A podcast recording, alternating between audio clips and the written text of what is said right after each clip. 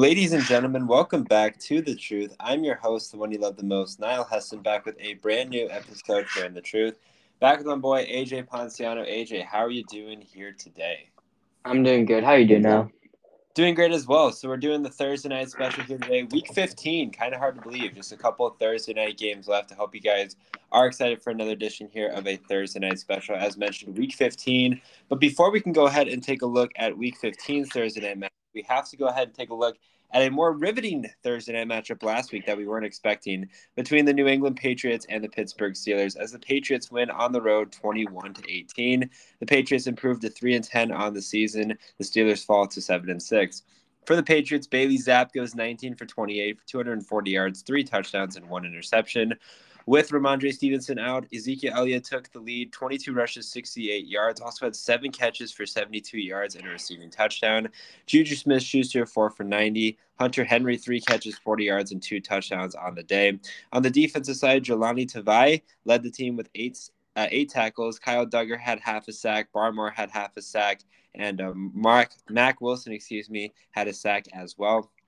For the Pittsburgh Steelers, no Kenny Pickett, uh, even greater problem. Mitchell Trubisky, 22 for 35, 190, 1 and 1. Also was their leading rusher. Kind of sad to see. Eight rushes, 30 yards, and a touchdown.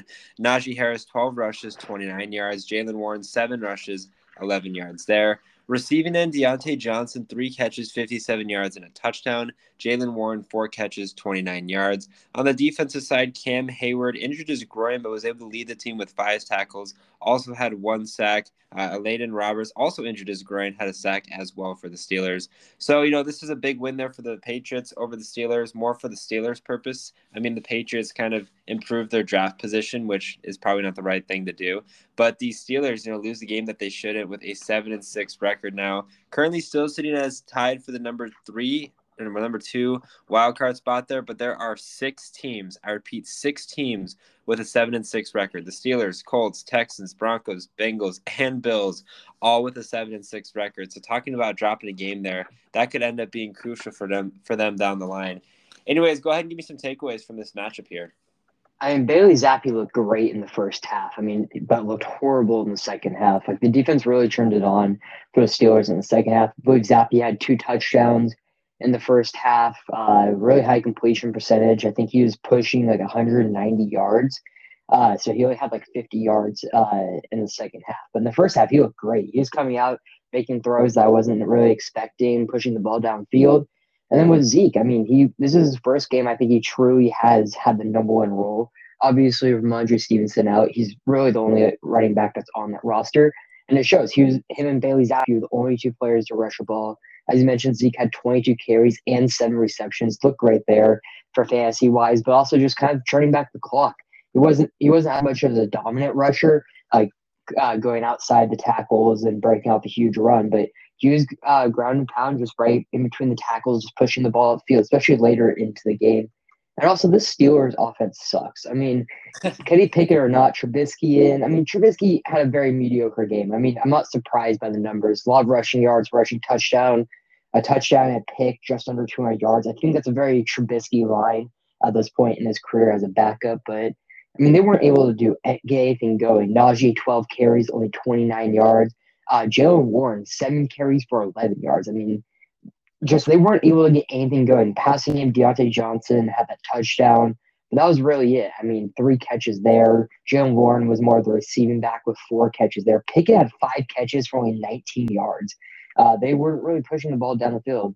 I was watching the game. Uh, it just, especially in the second half. I mean, they were not getting Pickett, Pickens involved, uh, and they were trying to, but they didn't.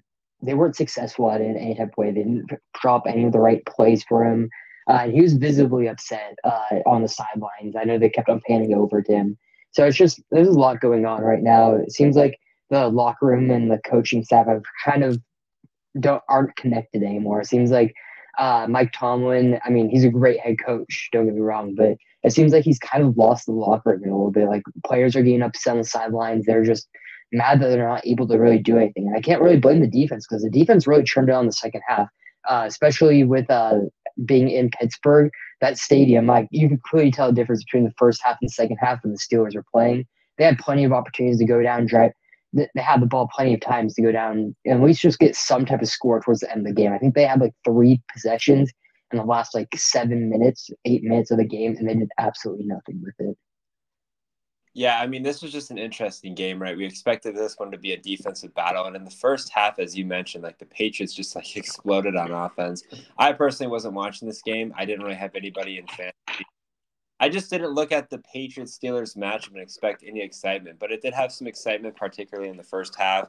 You know, the Patriots weren't able to score in the second half, but the 21 points they got in the first half behind Bailey Zappe's three touchdowns were enough. You look at the Steelers as well, right? They drop another game, as you mentioned, maybe losing the locker room a little bit. They're on a two game losing skid now. They were seven and four. A lot of people were thinking, including myself, how are they seven and four? Well, they showed their inconsistencies there, but the Patriots offense, at least to start the game, was a bit explosive. Now for them, obviously, they're not going to be in the postseason this year, but are they going to be able to maintain that for the rest of the season, right? Like, can their offense be sustainable? Obviously, a change at quarterback. Mac Jones was very good. Bailey Zapp was very hyped up after the game, if you guys cannot tell, which respectively so. But at the same time, you also got to remember that this is a team that's not very good, has one of the worst, if not the worst, offenses in the entire NFL.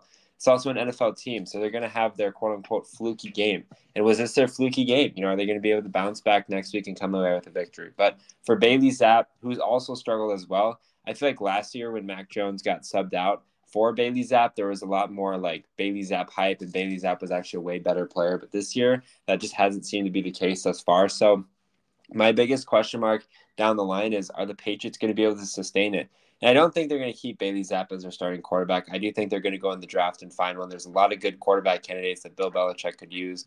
You know, whether Bill Belichick's there or not, I still think Bill Belichick's going to be there. Robert Kraft has made it apparent that he does want to keep Belichick. But regardless, like the Patriots, if they go with a new coach or a new general manager or whatever, they're going to go want a new identity, right? Get a new quarterback, try to start like a new Tom Brady era. era. So I see them for sure getting a new quarterback and probably a new scheme whatsoever. But what are they going to do, right? Like, are they going to go out and get a guy in the draft? Are they going to pick up some budget guy? They're going to try to find the next Brock Purdy. Like, what are they really going to do?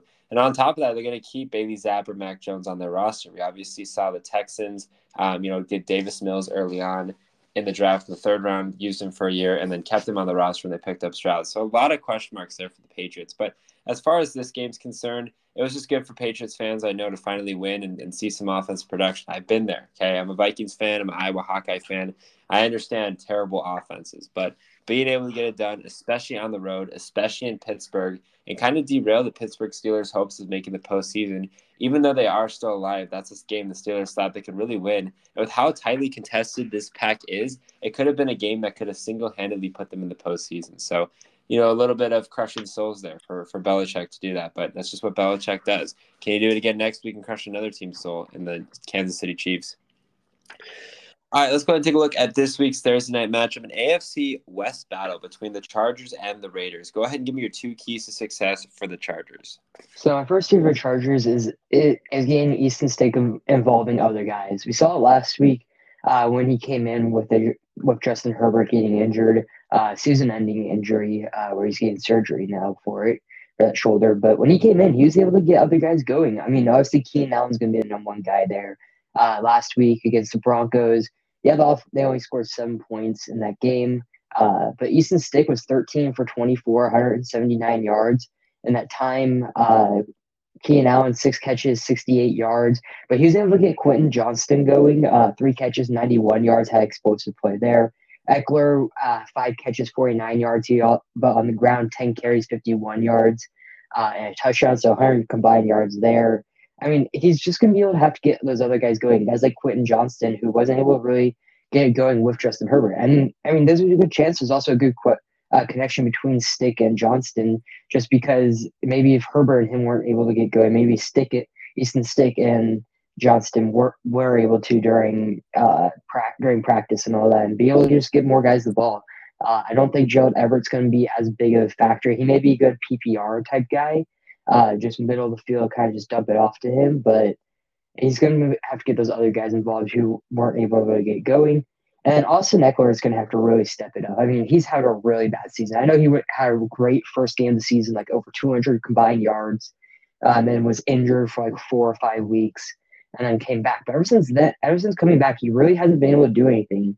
Uh, of carries on the ground. He'll get a couple receptions here and there, but we haven't seen any explosive plays. We and that's someone who's really going to need to step it up, especially with having your second string in, having a franchise quarterback and Herbert go down. The running back's going to have to take a lot of that, uh, take all of those carries. Got to be able to create something a little bit more than what he's been doing instead of having to kind of sit back and let Justin Herbert do his thing.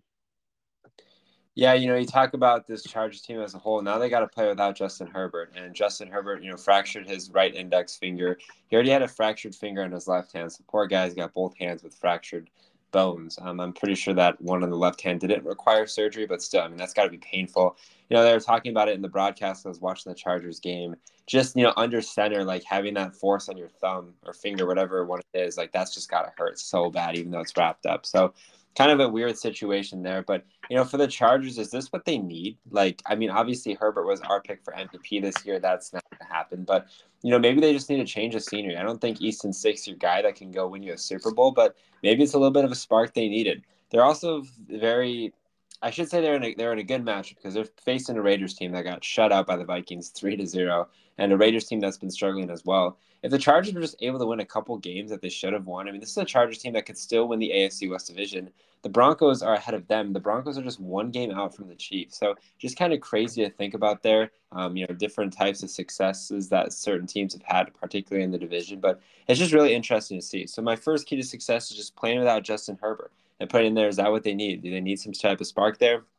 I'll be honest, Easton Stick didn't look great in the one game that I was watching for the Chargers um, last week, you know, when they were facing them. So we'll see what happens. But secondly, I said keep Ekeler on the field for 75 to 85% of plays. Look, I feel like Austin Ekeler is one of the best running backs in the league, and he's utilized maybe 50% of the time. And I don't get it. I mean, every time I watch the Chargers broadcast when they got these guys that are broadcasting the games, they talk about this. They talk about how, you know, he's not utilized. And I just don't get it. He's a great running back. And I know there's durability and trying to hold on to running backs as long as possible, but running backs are scarcity. They only got five, six years of really solid seasons. And I feel like the Chargers are just wasting Austin Ekeler's ability to be effective running back. He's a great pass catcher. It's the same thing with Alvin Kamara than in New Orleans. And I think teams are trying to go to a two running back system when in reality, I mean, teams that have a great running back shouldn't need to go to a two running back guy. Yeah, you know, there's always a risk for injury, but I feel like running backs are going to get injured regardless. I mean, Austin Ekeler is a guy that's been injured really his entire career on and off. So I don't understand why they don't use him. So being able to use him 75 to 85% of plays, even if you don't run with Austin Ekeler, if you just put him in there as a decoy, because, you know, if they just put him in there, then obviously they know they're going to get him the ball. But, you know, I think this is going to be a good opportunity for Ekeler. Backup quarterbacks a lot of times like to dump it off to their running backs. That's where Austin Ekeler and that Chargers offense had success in the past. Kellen Moore, the OC, didn't do a tremendous job of that in Dallas, but I think they're starting to realize Austin Ekeler's skill set a little bit. But yeah, just get him on the field and get him in the end zone. I mean, that's just it's just flat out important for the Chargers if they want to have any type of success, in my opinion. So that was my second key there. Okay, your two keys to success for the Raiders. I mean, let's score a point this week, Raiders. I mean, not scoring a single point, being the lowest scoring game in NFL history, three to zero. I mean, the Vikings defense really isn't that good. Uh, the hey, offense was. Hey, hey, hey, hey. I mean, it's true. You can't tell me I'm wrong. Just the Raiders just suck. I mean, clearly. I mean, Davante Adams had a good amount of catches there. Uh, I want to say uh, Hunter Renfrow had like the longest play of the uh, in the entire game with like a thirty-something yard catch. I mean, they were not able to uh, push the ball down the field. Josh Jacobs really didn't do anything. So I think the goal for the Raiders this week. I mean, let's just score a point. I mean, it, will be an up. It'll, it'll be better than last week. I mean, last week you didn't score any. So I mean, improvement's improvement, I guess. But let's just score a point. Let's make it a little more competitive. It also seems like Chargers and Char- Chargers and Raiders games. Uh, whenever they play each other, it seems like it's always a good game. I always think about that game uh, where th- there's that game-ending field goal, like where they could have taken the tie and both teams would have made the playoffs. Uh, but the Chargers called a timeout, so the Raiders like screw it, let's kick the field goal and just kick them out of contention. Uh, I, I always go back to that game whenever I think about uh, Chargers versus the Raiders. Uh, but also being able to push the ball down the field. That was the big thing I wrote down. Is yeah, it was 38 yards was the longest play of the of the entire game uh, for the Raiders. And like I said, it was a pass to Hunter Renfrow. It wasn't to Davante Adams, even Jakobi Meyers. Like Hunter Renfrow, your slot wide receiver, had the longest play of the game. Uh, they got to fix that. I mean, it was just bad last week. They couldn't do anything with the ball. Now defensively, they were solid. I mean, only holding the Vikings to three points. That that's solid. But there was also a QB change in that game. Like the run game was all right. It wasn't that good. The pass game really couldn't get going. So this as a whole just just played better. I mean, uh, there's no other way to say that. You didn't score. You played good defense. So the offense just needs to play better this week. Yeah, I mean, I had the same first key to success. It's more of a joking one, but I said score a point would help, right? Like it's the same thing in baseball. It's the same thing in pat- basketball. Like if you don't score, how are you going to expect to win? Um, you know, the, the Raiders offense, I honestly like the Vikings defense was really solid last week. It's not like they were like the Raiders were getting a lot of turnovers. They just were not being able to move the ball down the field. But, you know, for the Raiders being able to score a point is definitely going to help. And uh, secondly, I said get to Easton Stick early and often. I feel like that's what the Broncos did a good job of last week when they were facing Easton Stick from the get go and getting him going. I thought it was important to kind of put pressure on a young quarterback like that and an inexperienced quarterback. Look, I believe Justin Herbert has not missed a game in his NFL career. So being able to get to Easton Stick early is definitely going to help you know, getting him a little bit more under pressure. The Raiders defense is obviously pretty solid. I mean, they held a prolific Vikings offense to, to three points, but now the Raiders defense is pretty solid. And if it can get to if it can get to Easton Stick early, it's probably gonna be a low scoring game, but it's definitely gonna help the Raiders have a better chance of winning this game here compared to you know, the Chargers getting going with Easton Stick. And honestly, I mean, Easton Stick is like a, a fresh light because obviously Herbert's been banged up all season. They lost Mike Williams when they faced the Vikings, so they've kind of had a banged up season. Easton Stick, kind of some fresh legs, and again, Herbert has never missed an NFL start before, so just kind of a change of pace there for the Chargers, who you know have are used to having Justin Herbert and his durability, which is just great to see. But getting to a young quarterback, especially an inexperienced quarterback, is going to help them out tremendously. All right, let's go into the fantasy portion. Go ahead and give me your must starts. So my first must start's going to be Davante Adams. I think he's going to have a solid game here, uh, especially going into first week of playoffs. Uh, you need your stars to step up. As I mentioned last last week for the Raiders, Davante Adams didn't have like a big yardage game. He did lead the way with 53 yards, but he did that with seven catches. So if you're in a PPR league or even half PPR league, he got you more points with your receptions than he did with his yards, which you could take as a plus or minus as like it's a good thing, but it's also a bad thing. So he's getting a lot of targets. He's uh, getting a lot of catches there, but he just wasn't able to get upfield. And I don't really uh, blame that on him. But I guess the Chargers defense, who really hasn't been that good. I mean, especially in the past game uh, last week against the Broncos. Uh, Russell Wilson was 21 for 33, 224 yards, uh, two touchdowns, and he did have an interception in that game, but they kind of just and but it wasn't really a high scoring game, and they don't re- they really haven't had the weapons. I think if Davante Adams able to get going, uh, this team's going to be able to score a good amount. Uh, Josh Jacobs has been very lackluster his last few weeks, which definitely sucks for fantasy owners. Uh, you, like guys who are around that fringe to making the playoffs, and then he just really hasn't been there. My second one's going to be Austin Ekeler. As I mentioned before, he has to step it up with Justin Herbert being out. Herbert uh, being that franchise quarterback, not having him there, you need your star running back. As you mentioned, he's a top like five running back in this league. He's one of the best dual threat running backs in this league. He's up there with Alvin Kamara uh, uh, for receiving and rushing. He's able to do uh, both very well, but he hasn't been able to do that. And this is where you really have to step it up. I can see him uh, getting a lot of fantasy points here, especially in the receiving game. Uh, Easton Stick just dumping the ball off to him, but that also really relies on how much they use him. As you mentioned, uh, he only plays like 50% of the time, it feels like. Uh, he's able to get up to that 75, 80% mark, I mean, he's going to be able to get you a minimum 15 fantasy points. He's one of those things where there is no more bye weeks uh, at this point in the year. You're going to have everyone at your disposal. So Ekeler was definitely your first round pick, and you have to start him. I mean, it's one of those things. Same with uh, Adams, even though they really haven't been that good all season or very underwhelming to your expectations. Start season is one. Those are guys that you have to start no matter what.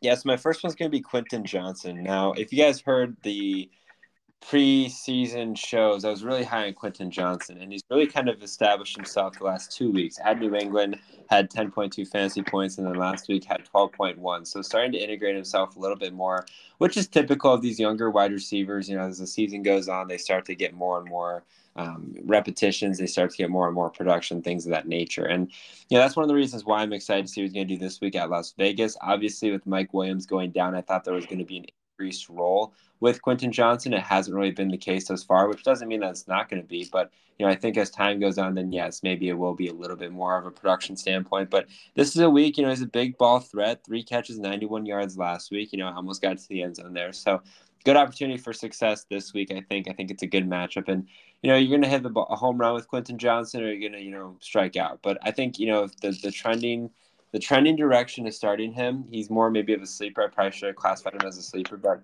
if you have Quentin Johnston, you've been kind of waiting for a week to use him. I think this is going to be his best week yet. And I think he's going to get into the end zone for the second time this season, which would be great, obviously, for fantasy purposes. Second, I'm going to go with Josh Jacobs. He is questionable at the moment, so I don't know if he's going to be playing for sure. He did suffer a knee injury in week 14 and wasn't able to return, leaving him questionable on a short week's notice for Thursday night. But, you know, a lot of people have been a little bit skeptical about Josh Jacobs. You know, the week before, he actually, well, there was a bye week, but the week before that, 22.5 points, 20 rushes, 110 yards, and a touchdown. Last week with the Vikings, 13 rushes, 34 yards. So not tremendous, but it was also because he got injured as well. So, you know, I think a lot of people are a little bit scared of a guy like Josh Jacobs, who's not fully healthy per se, especially on a short week, and just scared of the production that he may or may not have. For me, I'm avoiding, or I'm not avoiding Josh Jacobs. I'm avoiding other running backs in the Raiders unless Josh Jacobs is not able to go you know, then I'll look at a guy like Ameer Abdullah or something like that. But I think Josh Jacobs has proved himself all season. Yeah, he's had a cut, had a couple down weeks, especially to start the year, but he's really established himself as a very reliable option. And as long as he's able to stay healthy and be on the field for the Raiders, look, they hadn't scored a lot of points. So they're going to look at their big guys. And Aidan O'Connell, you know, is, is this fine rookie quarterback, but he's a guy that's not necessarily going to jump off the page of talent. So we'll see what happens down the line there. But I think Josh Jacobs is another guy. And then I'm gonna go ahead and go with Gerald Everett. Look, the, the tight end room has always been interesting for the Chargers, right? You got Darnell Parham, Gerald Everett, guys like that. I haven't seen too much production from both tight ends, like where I'd be insanely starting one. But if I had to pick one this week, I'm gonna go with Gerald Everett. I look at productivity: five catches, 39 yards, four for 44, and four for 43 the last three weeks, including a touchdown there in week 12. You know, four or five carries, sorry, targets for a tight end. You know, capabilities of getting in the end zone. I'm going to pick that over Darnell Parham, but you never really know. Again, Easton Stick, a new quarterback. It's kind of a weird week when you have Chargers on your team, especially being the first week of playoffs because you know it's important to you know win, but you don't know what connections Easton Stick's going to have. You don't know maybe Keenan Allen, who's been you know the Chargers number one or Herbert's number one, is actually his number three. Do I think that's going to happen? No, but you just never really know. So I think you can have some consistency at the tight end position, and that's why I think Gerald Everett is going to be a guy that can be consistent for you, especially in this matchup this week. Okay, what about any must-hits? So my first one, I have Jakobi Meyers. I'm not a big fan of him. Outside of two two weeks ago in that Kansas City game where he had six catches for 79 yards and a touchdown, he hasn't had over 50 yards uh, in eight straight or sorry six straight weeks. Uh, and with that time, he's only had one touchdown, and it was that game uh, against Kansas City. The last time he played the Chargers as well, uh, he had four targets, two receptions, 33 yards. Outside of that, he really hasn't uh, had much production, as I said, his last few weeks, especially with Aidan O'Connell. Uh, he did have a rushing touch, a 17 yard rushing touchdown uh, four weeks ago. But outside of that, I mean, he has he's gotten targets and he's gotten good amount of catches, but he really hasn't been able to push the ball field. Uh, he's gotten last few games 25 yards, 79, 45, 21, 38, and then 19 with a good amount, with okay amount of targets, except for the 19 yard game where he only had the one target. He had five two, five seven six. So the targets have been going up, but he really hasn't been able to bring the ball downfield or get into the end zone. Uh, like I said, the last six weeks he's only had one, or he's had two touchdowns, one rushing, one receiving.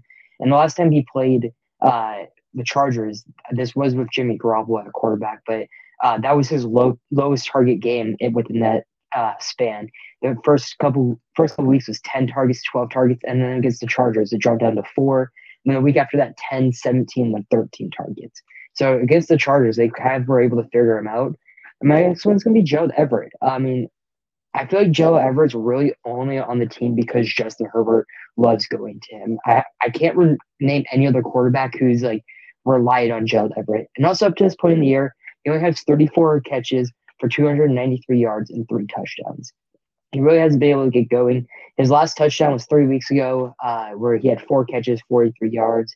Last two weeks, four catches, 44 yards, five weeks or five receptions, 39 yards. So uh, he's a good PPR type guy, but uh, right down the middle of the field, and it could be valuable for Easton Stick as that, that reliable guy right in the middle of the field. But Uh, there's a chance that he gets a touchdown, but again, he's only had three touchdowns all year, and that's with Justin Herbert at quarterback in comparison to the Easton Stick. And Justin Herbert loves Gerald Everett. I don't know why he loves going to Gerald Everett, but that seems to be uh, his number two guy right behind uh, Keenan Allen. So with Easton Stick in, I would try to avoid him this week. And also earlier this week, he was limited at practice uh, with an injury. So even if he is good, uh, he does play this week. He's probably going to be a little bit of step behind uh, everyone else just because that injury and that he's already an older tight end or the oldest tight end on the roster. He is un- he is still only 29, but it seems like he's been in the league forever.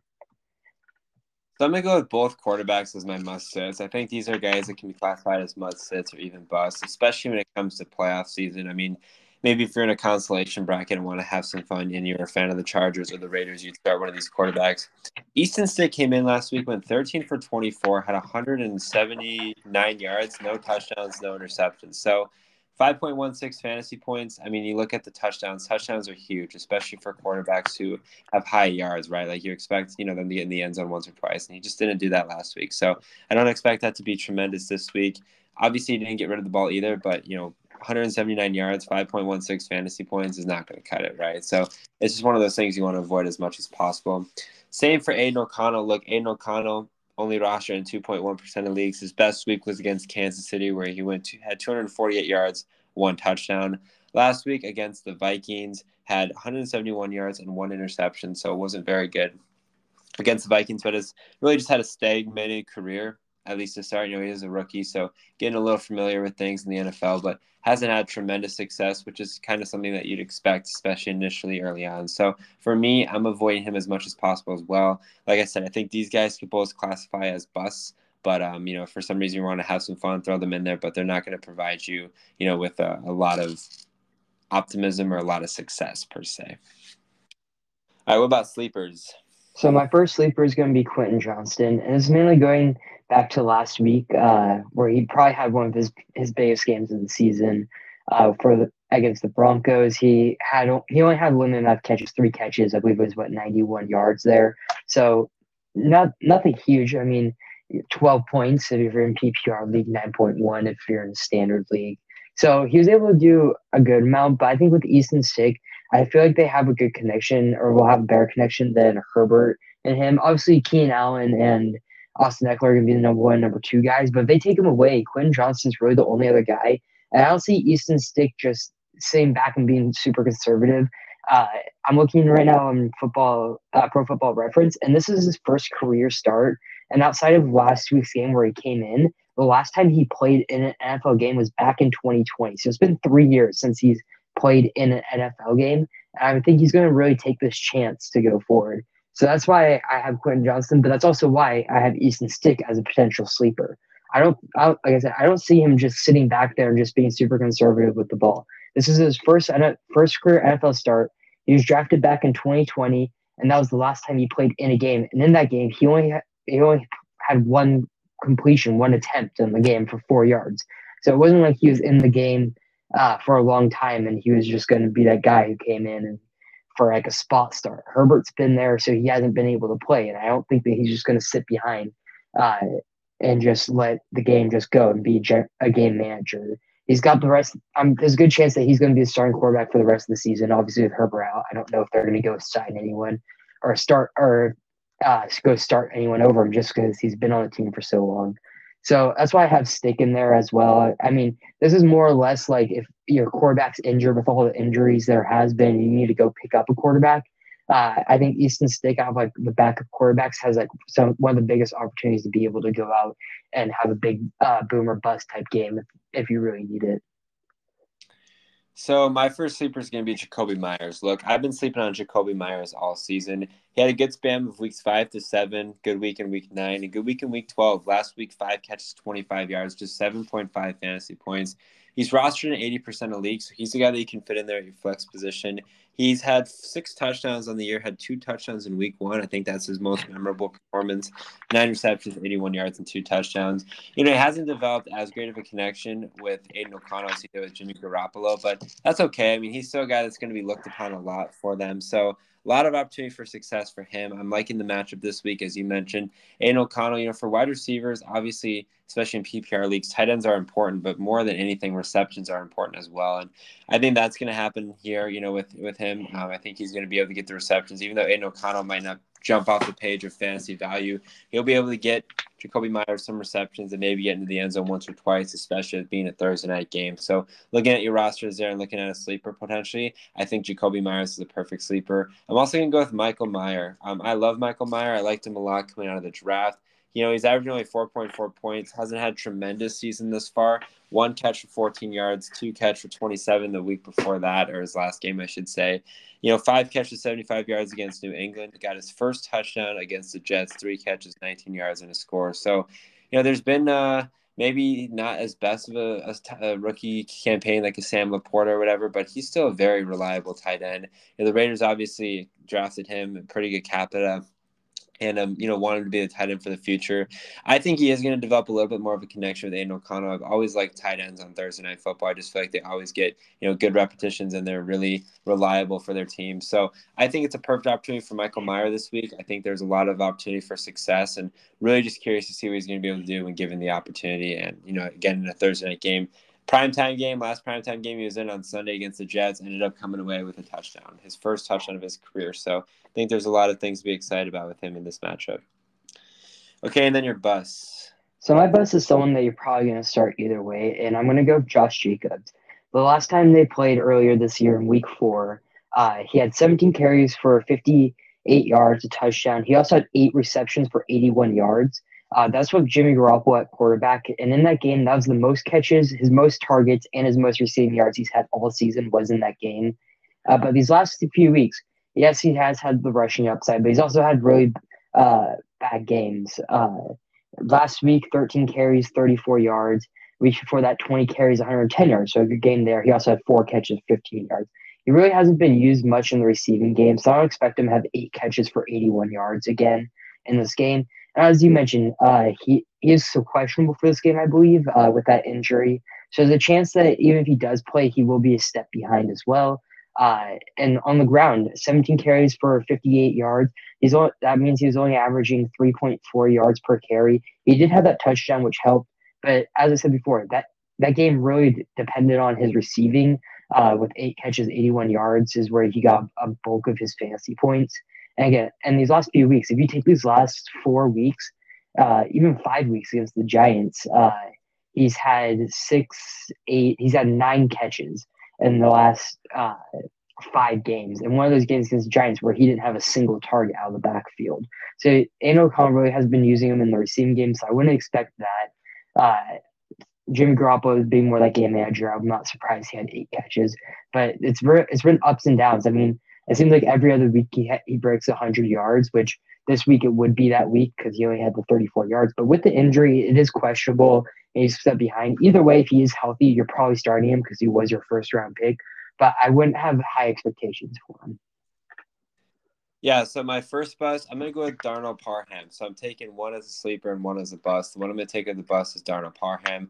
Obviously, Parham is a bit more um, faster tight end compared to Gerald Everett. He's had three solid games, but the last like five, six weeks have not been very crucial one catch, 11 yards, two catches, 20, zero for zero the last three weeks. So hasn't been a guy that's jumped off the page as a very successful guy, in my opinion. I think that continues, especially this week. Who knows, though? Maybe Easton Stick will develop a connection with him. Parham is explosive. He's very fast out of the, po- uh, not out of the pocket, running his routes, you know, good route runner, all that good stuff. So there is potential to get him going. And he might be one of those guys that breaks the page. But especially in this fantasy matchup, especially with the stakes that are on the line at this point in the season.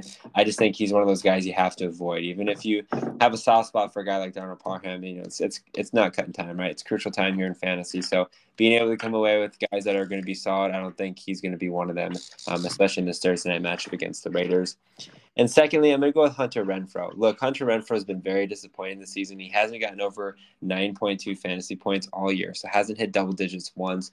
On top of that, last week had three catches for 46 yards, but had a crucial fumble against the Vikings, and that helped the Vikings come away with the victory. So, you know, they're not probably going to be looking to him a lot. Obviously, Um, the Raiders weren't very fond of him when he had that fumble. So it's just not been a good season for Renfrow, especially with the season that he was having last year. I was expecting to have more production. He just really hasn't. You know, he's only rostered in 3.6% of leagues. I think some people are holding on to hope, but it just seems to be that hope is, is falling away very quickly. He also looks like he's 100. Um, so, you know, one of those guys that's going to be a little bit older and a guy that's not going to be as explosive as maybe he once was, even though he's not ridiculously expensive. We obviously remember his connection there with Deshaun Watson uh, and Clemson. But all right, go ahead and give me your game prediction.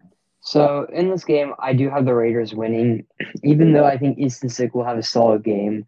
I think then the final score would be 28-20. I think that the Raiders are definitely going to play a lot better than they have been, uh, especially last week. I think it's going to be a much improvement game. As I said before, these games are usually pretty uh, fun games, pretty good games between the Chargers and Raiders. But I do think with Justin Herbert going down, they're going to be missing him. Uh, also, on a on a short week like this, coming back at Easton Stick not having as much time and this being his first career start, there is going to be some, I wouldn't say problems, but I would say it's going to be a little bit tougher for him on a short week making his first start and also not playing for so long. I still have the Raiders winning, but I think it's going to be a good game. I think it will be back and forth.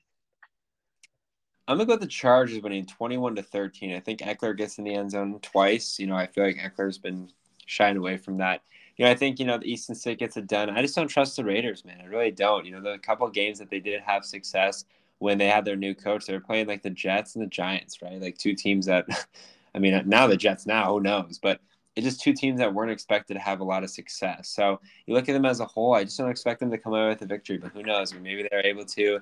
It's a division matchup that a lot of people don't really care about because these are two teams in the AFC West that won't be making the postseason most likely this year. So I'm gonna go with the Chargers winning, but who knows? It could really go both ways here. I still expect Easton Stick to to lead the Chargers to victory, which you know would be great for my own purposes, just because I think it'd be cool to see you know a guy like Easton Stick have success. But who knows? It could really go both ways. Two young quarterbacks here in the NFL. Thank you guys for listening to another episode here on The Truth. If you guys did enjoy it, make sure you follow The Truth on Twitter at The Truth as one to stay up to date with the latest information regarding The Truth, including podcast dates, podcast uploads, and other important information you don't miss. Make sure you guys also follow the truth on Instagram and TikTok at the.tt.truth. We do an Instagram live every Tuesday at 12:30 p.m. Eastern Time, and post the highlights and clips from those Instagram lives on our Instagram and TikTok pages. Are you looking to find a drink that offers peak hydration, raises your energy levels, speeds up your recovery, and keeps your mind sharp through focus and memory?